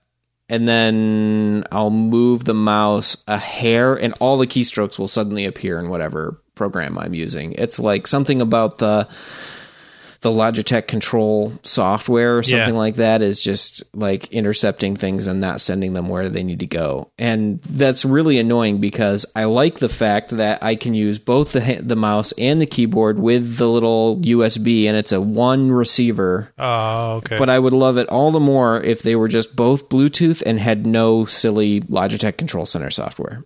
Right. I don't know. Um, like I said, I gave up at some point because the iMac is uh, doomed for uh, flash and burn. So um, yeah, I've yeah. given up. But what I did find online, um, I found a suite called uh, Steer Mouse. I think it's called. Okay. Um, and I don't know if they do anything with the keyboard, so I don't know if it would help you or not. But uh, it's sort of like an aftermarket, like, hey, do you have a fancy mouse? Here's some controls for it. I think it's supposed to give you some more button options and things than the Logitech Center. And someone suggested that in a forum, and I think I tried a trial version, and you know it's a trial version, so I had no problems. Sure. I had no problems with the uh, mouse like doing funny things with the computer. So, um, so you, there's an option you might be able to try if you're ever adventurous. But uh, I'll I'll have to check that out. Ladies and gentlemen, our first pick of the week. then you'll find out like they stopped making it. It's uh, Right. it's only Right. ten point four. Turned out to be malware. that's great. It was for- recording all of your mouse movements and sending them to the NSA. Oh no. he does a lot of left scrolling. Who does that? Let's go to his house. He scrolled his way to Afghanistan. We have to get him. Sir, we Oh, just came boy. to your house because we noticed you don't use natural scrolling. right. Sir, it's been two versions of OS 10. It's time to just go with the default setting, okay? I need to move the microphone um o- out of this so then I can just be like a floating head in a Queen video. Yeah, there you go. Mamma that would be perfect. Eventually, we'll have to do it as a video podcast so that Yes. maybe I'll just take a. I should just take a quick screenshot and. uh Oop. Let's see if this works. Quick screen grab. Boom. Okay, then I can. I can try to post that Now you can later. make, make a along GIF. with the thing. Yeah, It's a floating head. I should do that too. that would be great. just have to screen cap each other like throughout the like podcast and then animate them. Like what the heck is he doing? That would be good. It's like one of those uh I don't really have like an intro to this video, so I'm just gonna do like a quick couple of screen caps of the person we're interviewing. you know, them in action talking. And the Yeah. listening audience was totally into that joke. They were like, What's he doing? Perfect. So yeah, I was gonna say looping looping way back to the uh, tent discussion that I was waiting for them to have some kind of a version that I could install on my own server because of course I am a nerd that way and I I have a virtual private server somewhere. I think I'm still using a small orange for that. Um, and I uh, I was waiting to have a version like an, an open source version that I could just run on my own domain, and that was when I was going to move forward. And then it just kind of dropped out of my visibility. So maybe my research project uh, this weekend will be to see if there is a good version that's you know that's runnable on a server that I could that I could throw somewhere and start No. using it. no, there's not. You already Give know it- this. Give it a couple of weeks. Uh, the all the guys that uh, all the developers I know who had their own entities, as they're called, on their own servers, they're all using Cupcake right now because they've had some problems. Actually, two people were able to. Uh, I saw them do some tests, like uh, posts, like saying, "Hey, this is Oh, test okay. number." So their servers are working, but I think they're getting too many errors to actually use them. Rel- reliably, sure. Yeah, so I, I don't know. It's it seems to be like only a problem with people who have their own servers. They all seem to have jumped back on Cupcake, and I don't think it's any sort of nefarious thing on the part of the developers. I just think that there's uh, some issues to work out. Yeah, I think the I mean they're trying to do something new and different with the protocol, so they're probably trying to work out a lot of the any glitches that they're seeing prior to back to the back to the comparison with email. There's a lot of things that we live with right now in email various types of email servers that are very very broken and. Uh, we just live with it because there there's so many people using it that it's almost impossible to change without changing it very slowly. Um, so the tent guys are probably looking at it like, uh, we have the opportunity to break the protocol now while everybody who's using it is basically a developer and understands why we're breaking it. And let's try to make it work as well as we can before we have a huge, you know, before people get into it. Yeah, and that was like uh, version two. Like I almost jumped in and just thought, "Oh, I'll try it. I'm gonna have my own. Yay me!" And then, um, then, uh, and it was working for people. And then one of uh, my friends who actually got me onto Tent from Twitter, he started doing. Uh, he bought a Raspberry Pi, and so he was installing it on there, and he had some issues. And eventually, I think he worked it out. But I mean, it was like days of following his tent feed going yeah i get frustrated pretty easily with html i'm not sure i'm cut out to start a server if he's uh, doing that so Yeah. but um i think in the long run it turned out that uh there may have been like some issues with his raspberry pi too i mean great little piece of Oh, hardware yeah. but it might not be as powerful as it need be Yeah, yeah. I have yet to uh, to pick up a Raspberry Pi, um, but I we got one at work actually because uh, our sysadmin is trying to come up with a device to monitor the level of the coffee pot, and he's using a Raspberry Pi as his control unit for that. So, Nice. which is going to be an excellent project. Because his then then his follow up to that is okay. Now we know whether there's coffee in it. We also know how old the coffee is, but we could start gathering metrics like how many pots of coffee do we go through a day, how often does it get dumped out, and things things like that, which have no purpose. But he's a sysadmin, so you got to Right. monitor something i should uh put that in for some info somewhere. I should go befriend uh, a bartender. There's a bar here in Edmonton that just opened uh, a couple months ago called uh, Beer Revolution. And what I find interesting is uh, it is it should be in fact nerd heaven. Um, and I, I don't think it is because it's like a new place, so everyone wants to go there. But they actually have probably oh, I would say one, two, I'd say at least probably a dozen, if not more, um, flat screen TVs with statistics on them, not sports. So they have Oh, every really? beer that they currently have on tap, how much is left, how long it's been on tap, like how popular it is. It's it's like I'm just like this is like a cool place. Like too bad it's all Canadian beer. Gross. Um, no, they had some good They beer. need to get I'm- some founders up in this. yeah, I'm Yeah. just used to my Midwest uh, connection, so I don't recognize any of the beers here. yeah. So Well, I mean, it's tough to go from uh, from Grand Rapids to almost anywhere if you, you if you get used to our craft beer culture that we have here. It's um, which is that's like the weirdest place for the amazing craft beer culture that we have here. Um, it seems like it's really bizarre to have in conservative old West Michigan, but totally, um, yeah. we have some just awesome stuff here that you just you just don't find it elsewhere. I'm sure there's uh, that's not to uh, insult the I'm sure hundreds of microbreweries around the country uh, as well as in Canada that uh, make I'm sure also amazing beers, but Grand Rapids, baby. Yeah, no, I yeah, it's been a hard transition, especially because I don't know where to go because I'm new. So That's part of it too. that's part of it as well. Like they here, we still have uh, uh, what are they like province run liquor stores as well. You can't just go to like the local Safeway and buy beer. You have to go to a place that sells liquor. So then, since they're all province uh, run, it's like you don't. You know, you're not gonna. They're not. Ugh, they don't all have the same selection, but then at the same time, like they do have a similar selection, so you're not gonna find like some really awesome microbrew stuff. sure. So that's been my challenge as well.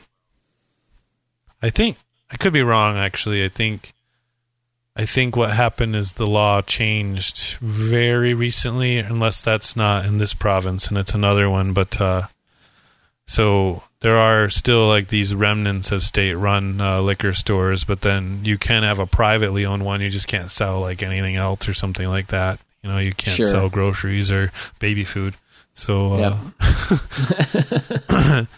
so uh, we just might be stuck in the remnants of that, but I don't know. I might have it mixed up with another province as people tell me these stories. as I look for beer, it's the hunt for Red October. That's right. there are things in here that are sensitive to bullets. I've like never, me, I'm sensitive to bullets. I've never actually seen that movie, but I know exactly what you're talking about. Because when you do Sean Connery, it's like done, right? Like Well, thank you. I appreciate that. Now I'm going to have to go back and listen to it and see if it was even remotely accurate. on. yeah, it was close enough. I'm sure it was. I'm sure. You just have to you just have to slur the s a little bit, and people know that you're at least trying a, a Sean Connery.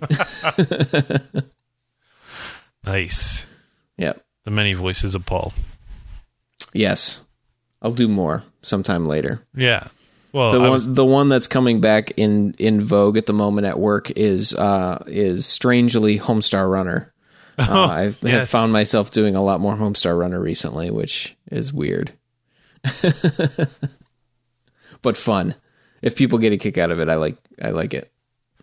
I always forget that I can actually do voices, and then I'm like, oh, that's slightly entertaining. I can do voices, and then I hang out with Paul, and I'm like, oh, right, I can't do voices.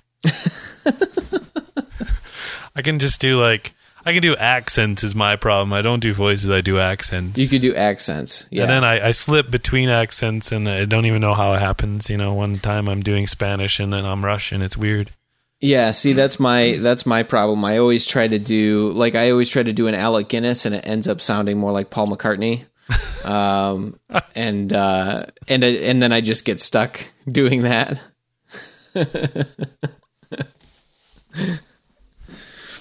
I, I So- just get stuck like uh, with catchphrases. Like I, I I have to have like a catchphrase to turn the voice on, so I can't immediately. Oh yeah, sure. Not with like accents, but with like voices. Like I have to say something in that voice, and then I can try to keep going in sentences. But I can't just like wow you with like a silly joke. I have to like say, mm, "Points I will give you," as the Yoda pinball machine used to say, "Points I will give you." So Points I will give you.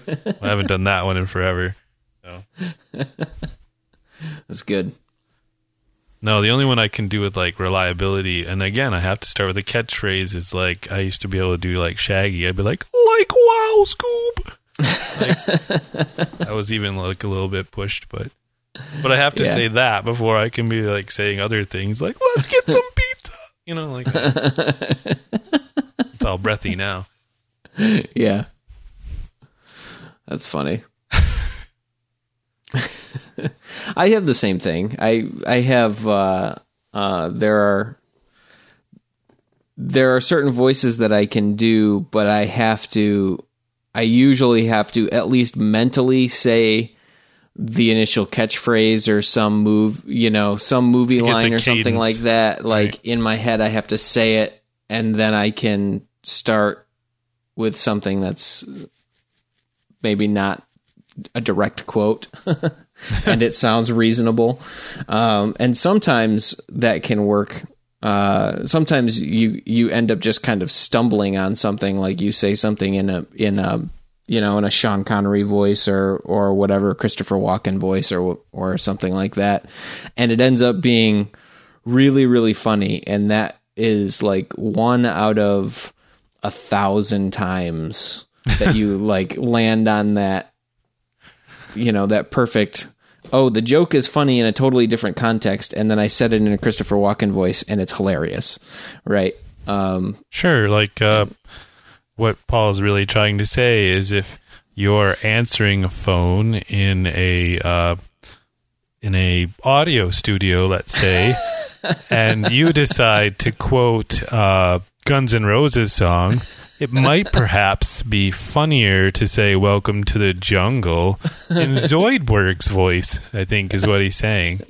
So did i do that to you once or were you in the audio studio honestly, I don't know if you did it to me. I think um, I i think did it to somebody You did it I to someone, and I think Sean recounted the story to me because you were probably recording uh, voices for him. That's right.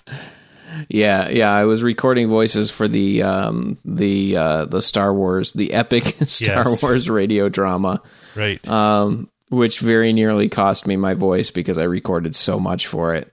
And uh, He's a slave driver, that guy. uh he is, he totally is. I stuck him with all of the editing though, so he got he got what he deserved.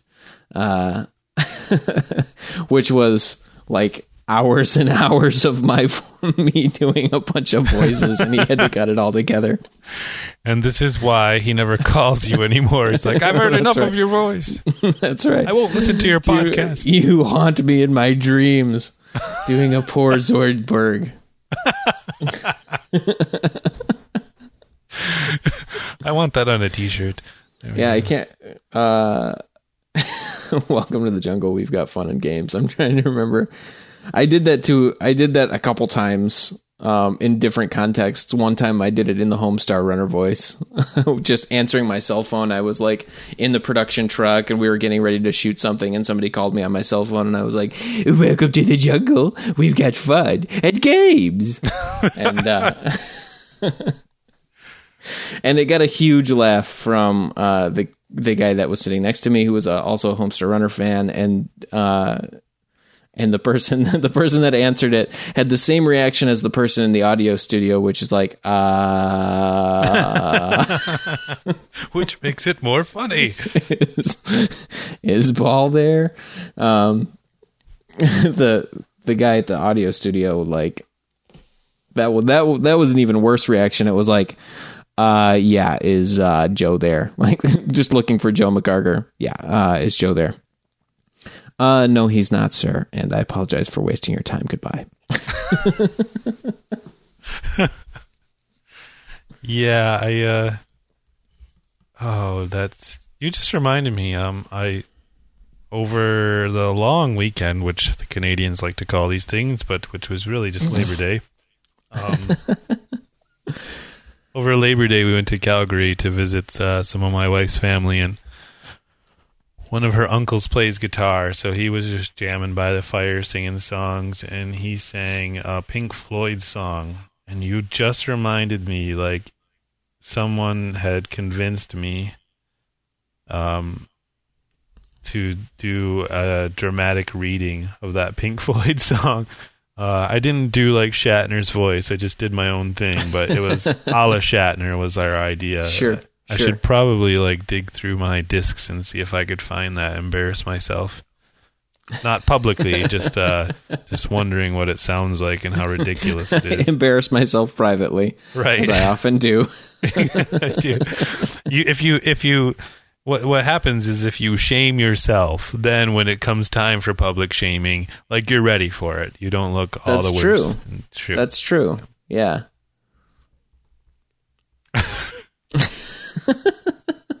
public shaming.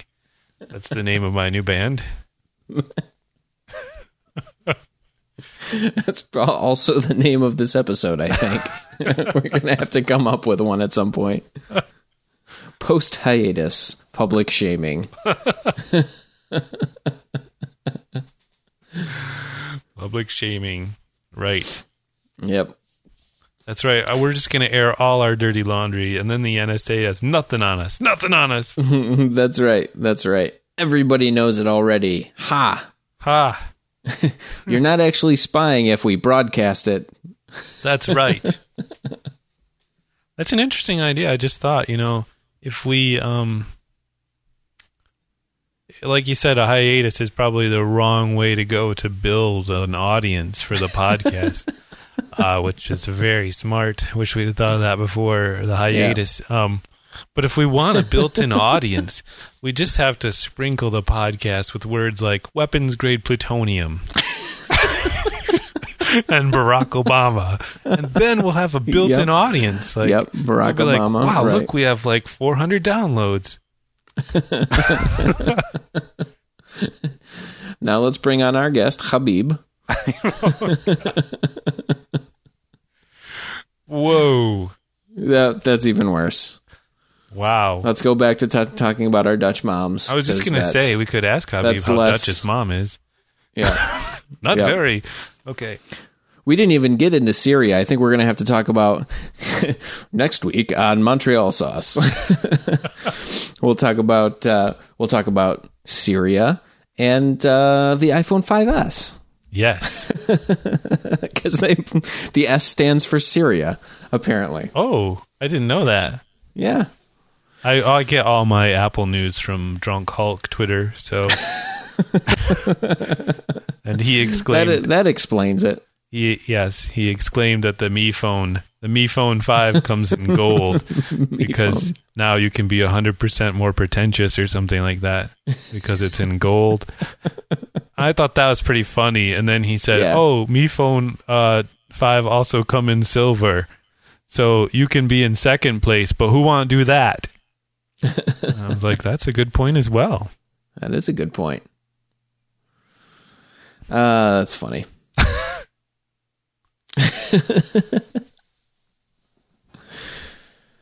Yeah.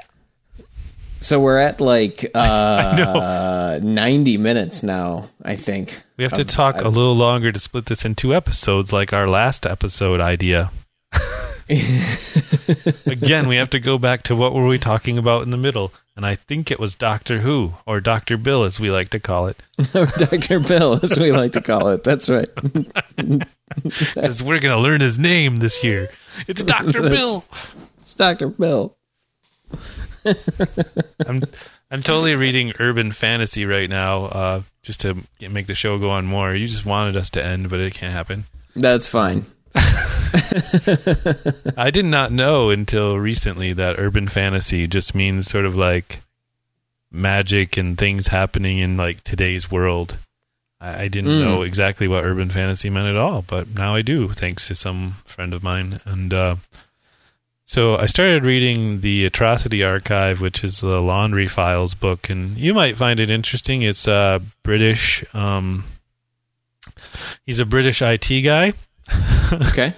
and also his other i mean he works for like a place where they do match like a secret mi5 kind of a I, I read this a while ago i'm totally butchering it but where basically they know about magic and um and it's all mathematical really i mean it's magic but it's all through mathematical formulas and if people find out the formula they have to like erase their brains or hire them Okay. so this guy was hired, and so you know when you're in a super secret agency, like they never really say it about James Bond, but he's not always like killing people or saving the world. He's got you know what what are you going to pay them to do all day if they're not doing that? So he's the IT guy in the office as well. and so there's it's sprinkled with all these sort of like office culture like jokes and you know like all this office politics and it was good but it was over my head because I'm not an IT guy because Yeah. I think we should digitalize things so um so I jumped from the Atrocity Archive to the Dresden Files which was a TV show on sci-fi a number of Yeah. years ago Yep. and um, I jumped into those books, and uh, Doctor Bill made me think of it because I'm on I'm on book six now, and Harry Dresden has a friend who uh, Michael, who just happens to have one of the three swords um, that have been blessed by God or something like that. So sometimes he needs Michael's help to go kill some demons. And uh, Michael has a number of children. And uh, so Harry shows up at his house looking for Michael in this book six that I'm reading. And uh, he's got four or five children. And he says to the four year old who's like getting out of the minivan, he's, oh, I neglected to mention another part that's very important to the story. Uh, because they're such good friends and book four or five, Michael had yet another baby, and so he decided to name this new baby boy Harry after Harry Dresden. Ah, uh, okay. And so then um, this little girl gets out of the van, and he's already asked them if Michael's around, but he's not. And then the little girl says, "Hi, who are you?" He says, "Well, I'm Harry." And she says, "We already got one of those. I'm going to call you Bill." And then I was like, oh, Dr. Bill is in this book. Dr. Bill is in this book. That's right. he goes on to become Dr. Bill. Dr. Bill. Ooh. We're totally like two or three episodes away from uh, David Tennant because now the wife wants to watch the old Doctor Who. It's not the old ones. We're not uh, as dedicated as you and your wife with the Tom Baker and the crazy. Yeah. We're into like mostly bad special effects, not totally awful effects. Right. Right.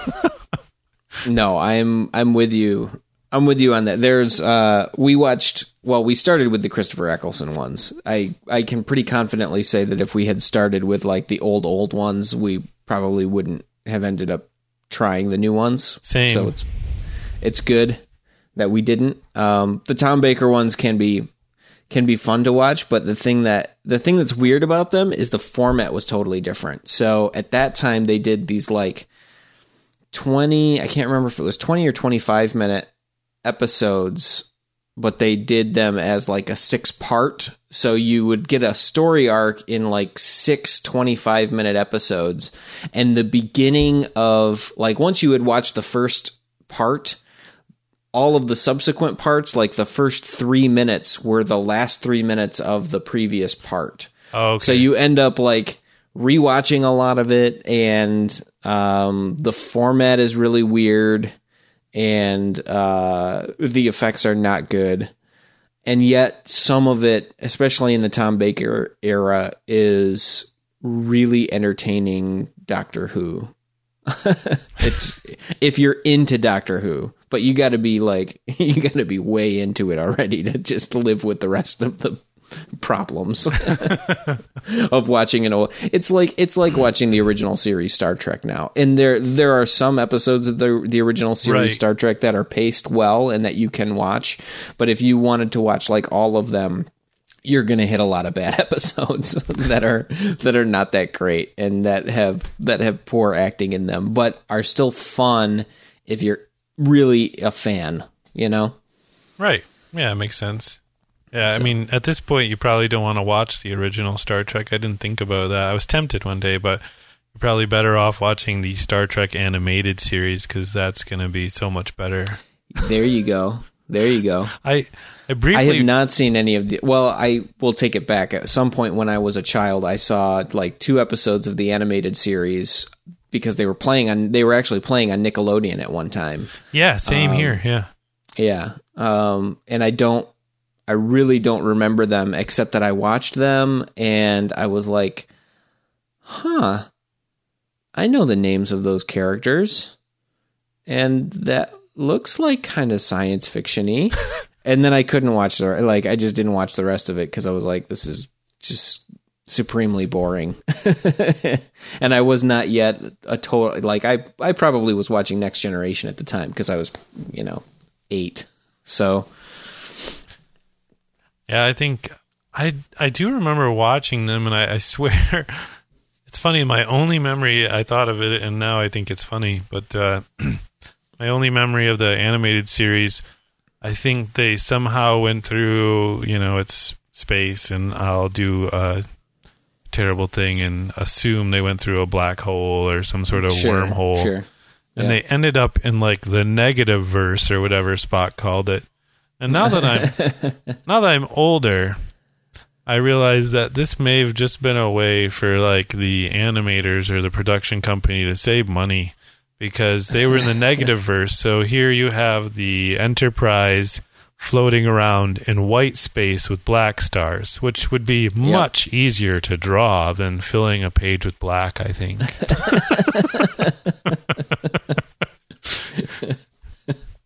I think they're stuck in the negative verse for this entire season That's right. Possibly the rest of the show. until we can get black they may construction never paper. escape. Yes.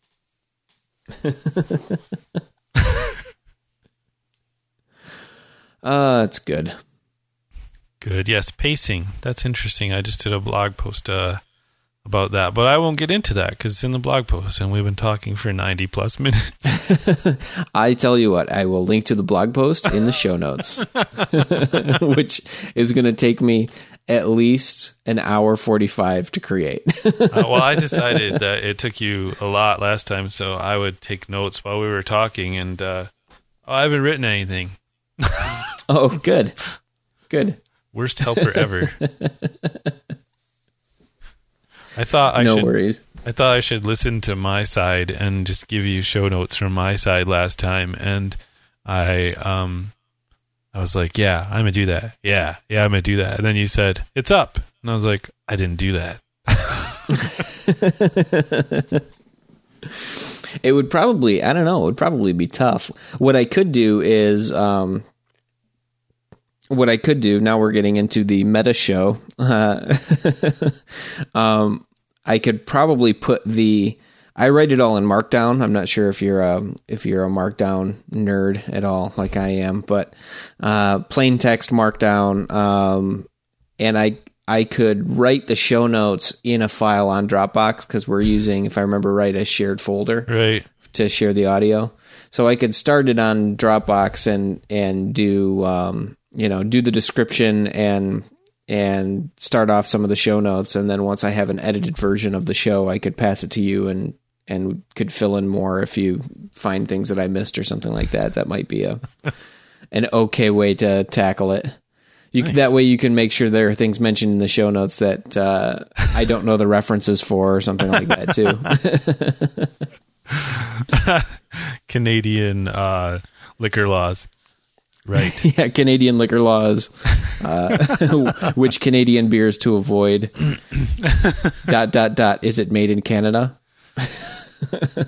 So we're we're supposed to uh, yeah be ending this or signing off, but now you Yeah, You yeah. just you just reminded me of a tweet that someone retweeted today. No, I just have to say the tweet and then we're done. But Go for it. it's hilarious, and I've just built it up, so now it's not funny anymore. But it's okay. Paul's already laughing. Uh, True. and someone tweeted, uh, "Oh, maybe I should give this person like their Credit, credit." Yeah, they are sort of. at faux Egyptian. At faux Egyptian. Interesting. But uh, my friend uh, retweeted him, and he tweeted, uh, "Did you know that Native Americans used every part of the iPhone, even maps?"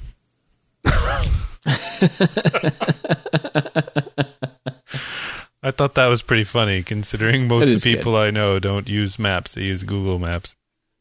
That's that is true. So I built that up. Sorry. That's all right. That's all right. But you reminded me of it uh, somehow when you were discussing show notes. I was like, think. Well, I now I have to connect the dots, don't I? You when you were discussing show notes and you were like Dropbox. I'm like, isn't there some shared document thing we could use? Oh no, I'm on Android and he's on Apple, and those two can't communicate.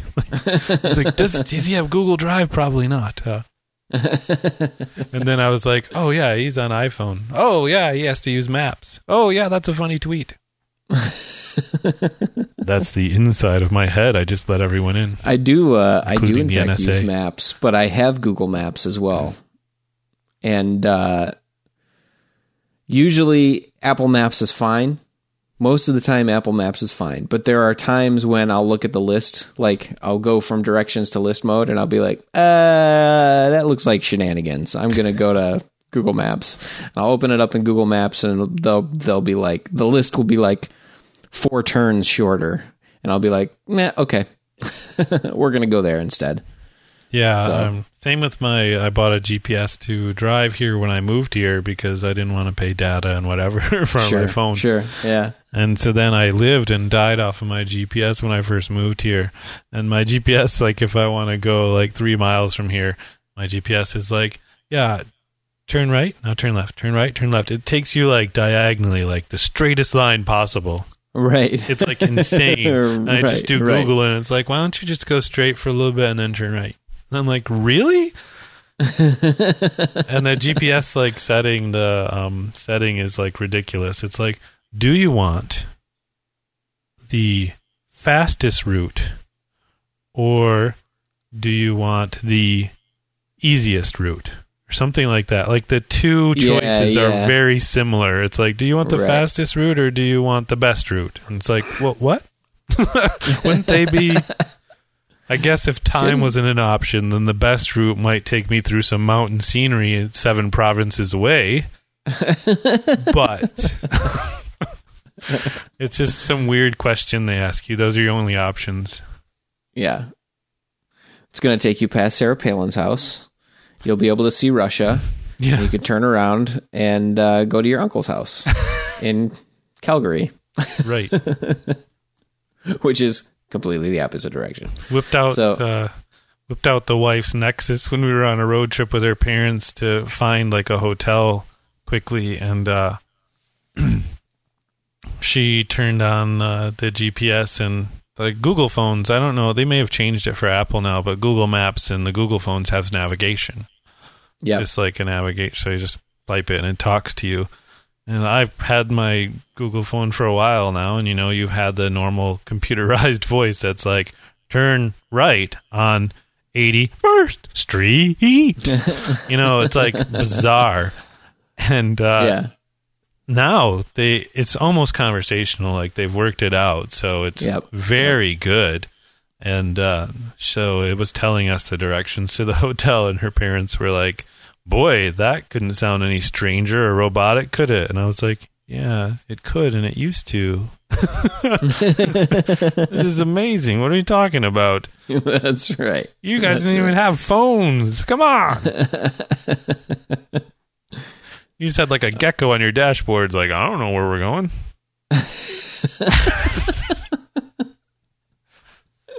As the Flintstones reference, get that in the show notes. go. There you go. Perfect. All right. We definitely have to wrap it up now, I think. Word. Word. We just started rolling. That's what happened. Yeah, yeah. Yeah. We didn't really we didn't really preface this with anything. And I'm going to have to go and find a clip too to stick at the to stick at the show front. like I did last time. That was I don't want to know his name. There was one too that you said, and I said I wanted it on a shirt. I don't know. Oh yeah. I was gonna. We'll track it down. Yeah. Wa- how could we find this? I wonder. we'll just have to listen to almost two full hours of audio and it'll turn up. Before I send you my copy, I'll edit it so then you'll not have to work with two hours. then when you put the two together, That'll be even better. you'll be like, boy, the NSA. And they'll be like, and then they had a gecko on their dashboard. How is Chris's track done already? I don't. Oh. it's just lots of pauses with me like laughing intermittently and then going off about Apple. Yeah. And then we can call this episode Lost. It's like one of those Lost episodes. Like, Wait, are go. they on the island? Is this happening in the future or the past? What's going on? Right. Right. Right. Perfect. We'll add Right. some kind of a sound effect so that you know when you're supposed to be traveling through time. I- Instead of having a really weird cut transition. Yeah, yeah. It's funny because I that's one of the things I despise about uh, radio shows is like all the silly like that Family Guy episode. I haven't watched Family Guy in ages, but where they are like um the whatever what is it the uh the baby and the dog or whatever like in the morning show they get their own little morning show but they Oh, okay. they make fun of like all the radio shows so like they play all these like little soundtrack things Yeah, like, hits. yeah. Yeah. so many of them. Like Those are stupid. I hate that. And then every time I sit down to do the podcast with you, I'm like, oh, I wish I had something I could call up that would just make Paul laugh. and I'm like, wait, I'm an idiot. Then you find out that that's what it's for. It's really just to make each other laugh on the radio show. It's not even like, Right. yeah, have a little soundboard. Yes. I, that's yeah. I wish uh, my audio uh, thing would. It acts as a sound card, but there's some sort of ground issue I think in my setup somewhere. So Ah, okay. I have yet to get rid of a hum, so I don't want to do that. But I was like, oh, I could just pipe it into there, and oh, we could have some fun. we could do like a random. We could ask the audience to give us an address to a soundboard from some show and break some copyright. yeah, there you go. There you go. We could use the Arnold Schwarzenegger soundboard. Exactly. That would be funny. Have you ever seen my fingers? They're huge. I'll see you at the party, Richter. Ah, nice. We would probably be the only, the only like recorded audio show that would ever use like it's not a Duma. I'm sure no one has ever used that. I'm before. sure no one. Right, Right. right. Kindergarten cop. It's perfect. It's not a Duma at all. Okay, I am uh, at sick day. See, That's what happened last time you tried to end it as I started laughing. Yes, I am at sick days on Twitter and uh, what am I? I'm sickdays.cupcake.is. Isn't that pleasant? There you go.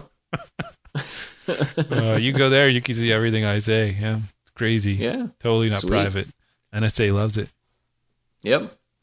I am uh, at Paul D on uh, both Twitter and app.net. Oh, I and I, do forgot. not have a tent and or cupcake presence at the moment, but uh, I will probably work on that before the next one. It does sound ridiculous. Bec- that will be our uh, that'll be our niche audience. We'll go after those cupcake users. Yeah, I think I often wonder that maybe they decided to name their service cupcakes so that they could get people to make their own services. uh, do you want to be sick days at cupcakes? Yeah, I'm to get my own uh, entity. I'm going to be Paul at pedizio.com.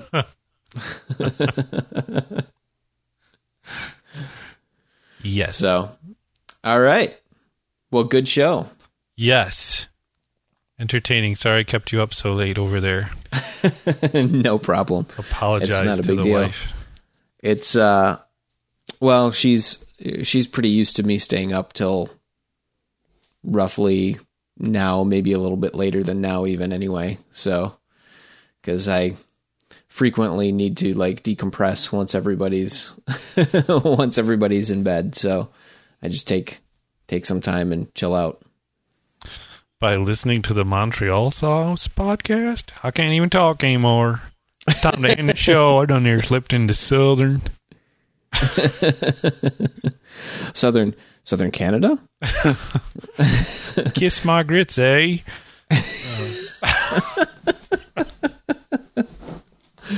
Oh, perfect. Southern Alberta. That's where uh, Nickelback is from. End of show.